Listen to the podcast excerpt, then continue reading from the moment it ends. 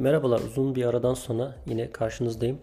Yaklaşık 2 ay kadar bir süre olmuş. En son yerel seçimler öncesinde sonrasında yaptığım bir takım değerlendirmelerle bir bölüm çekmiştim. O günden bugüne köprünün altından bayağı sular aktı diyebilirim. Ama hem kendi özel hayatımda hem de Amerika gündeminde. Amerika gündeminde belli bir konuya odaklanmaktansa böyle farklı başlıklar altında küçük küçük günlük hayattan kesitler sunmayı planladım. Günlük hayattan notlar serisini başlatmak istiyorum. Böylelikle bir konu için böyle detaylı uzunca not alıp üzerinde çok saatlerce çalışıp bir bölüm hazırlamaktansa böyle küçük küçük başlıkları bir bölüm altında toplayıp hem daha sık aralıklarla bölüm kaydedebilmek hem de farklı konularda yani herkesin ilgisini her şey çekmeyebilir ama bir bölümü dinleyen bir insan belki bir bölümde farklı başlıklar altında ilgilerini çeken bazı şeyler bulabilir diye düşünüyorum. Öyleyse başlayalım diyelim. Uzunca bir süredir söz etmek istediğim bir konuyla aslında bu bölümü açacağım. Misfits Market isminde bir online satış sitesi var. Bundan biraz bahsetmek istiyorum. İnternet sitelerinde sık sık karşıma çıkıyor, özellikle reklamlarla ilgili.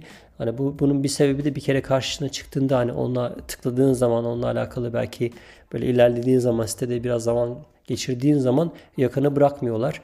Bir daha böyle karşına çıkmaya devam ediyor bu tip siteler. Neyse, Misfits Market şöyle bir uygulama. İnternet üzerinden grocery dedikleri sebze meyve satışlarının yapıldığı web sitesi.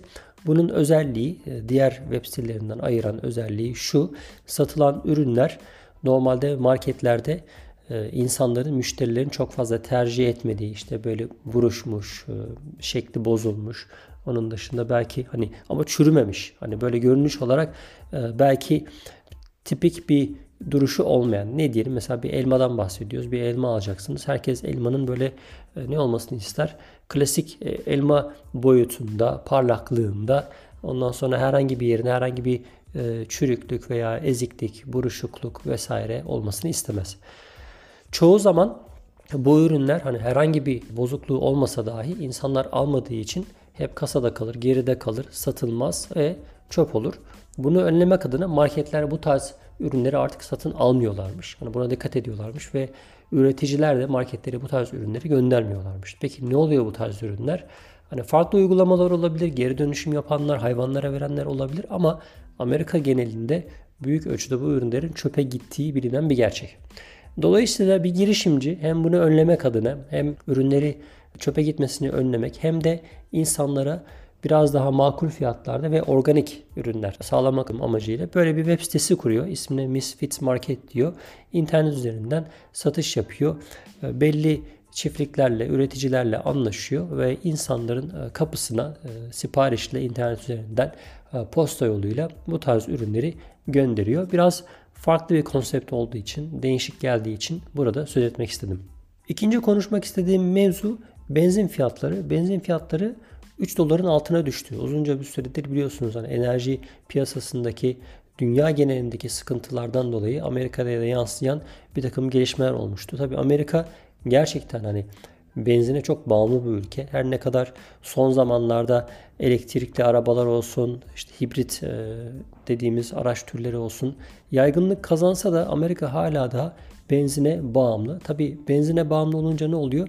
Bütün herkes, işine giden insanlar, çalışmak isteyen insanlar, toplu taşımacılık, onun dışında özellikle lojistik sektörü Amerika'da çok büyük olduğu için hani ürünlerin bir yerden bir yere taşınması, Amerika'nın hani çok büyük bir kıta olduğunu düşündüğün zaman hani orada hatta yani Kanada'dan, Meksika'dan gelen ürünleri de düşündüğünüz zaman Amerika sadece hani ülke bunu düşünecek bir lojistik ağına sahip değil. Daha da geniş kapsamda lojistikten söz ediyoruz.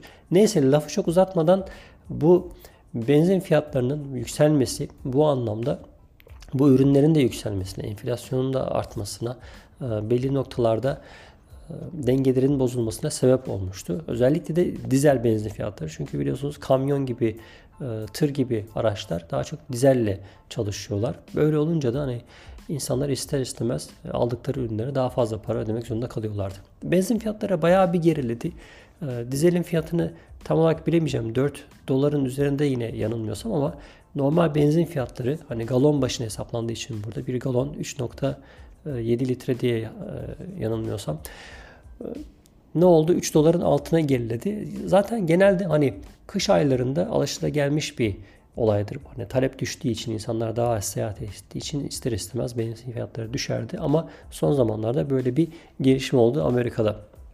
Amerika'yı diğer Avrupa ülkeleriyle falan kıyasladığımız zaman Amerika'da aslında çok ciddi bir enerji krizi veya hani Avrupa'da yaşanan malum hani Rusya'dan doğalgaz aldıkları için Rusya'yla süre giden savaştan dolayı bir etkilenme oldu. Amerika aslında bunu biraz avantaja da çevirdi diyebiliriz. Bu dönemde Avrupa'ya enerji ihraç etmeye başladı diyebiliyorum. Hani bu noktada her ne kadar Amerika içerisinde elektrik fiyatları, doğalgaz fiyatlarında da artış görülse de bir Avrupa kadar etkilendiğini söyleyemeyebiliriz.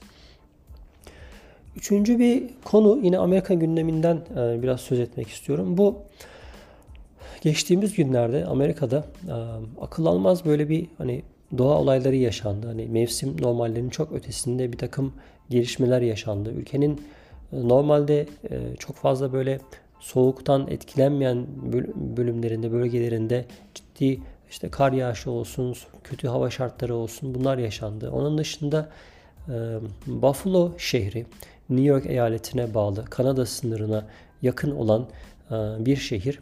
Geçtiğimiz günlerde çok büyük bir kar fırtınasıyla mücadele etmek zorunda kaldı ve olayda yanılmıyorsam hani belki 60 civarında insan öldü. Hatta şöyle bir internet sitesinden bakalım kaç kişi hayatını kaybetti diye.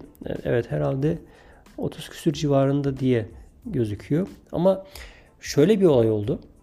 Şimdi fırtınanın geleceği biliniyor. Ama fırtınanın ne şiddette geleceği bilinmiyordu. Fırtına geleceği zaman hani önlem olarak, uyarıcı önlem olarak Amerika'da belli weather advisory dedikleri hava durumu raporları yayınlanıyor.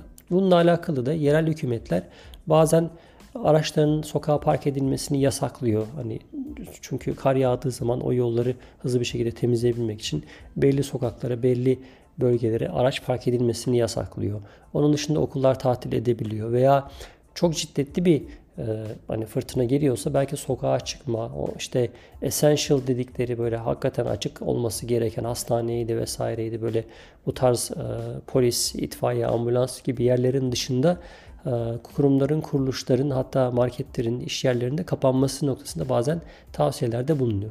Şimdi Buffalo hadisesinde yaşanan olay biraz farklı. Burada böyle bir fırtına geleceği biliniyor ama şiddeti çok öngörülemediği için sabah saatlerinde insanlar saat 7 gibi işte neyse evlerinden çıkıyorlar, işlerine doğru arabalarına biniyorlar, işlerine doğru koyuluyorlar. Fakat ondan sonraki saatler içerisinde çok hızlı bir şekilde tipi bastırmaya başlıyor. Kar olanca şiddetiyle yağmaya başlıyor ve insanlar artık yolda ilerleyemez hale geliyorlar ve araçlarını stop ettiriyorlar, duruyorlar. Hani fırtınanın geçmesini bekliyorlar. Araçların içerisinde bekler durumda fırtınanın geçmesini bekliyorlar. Tabii bu esnada yetkililer sokağa çıkma yasağı ilan ediyor.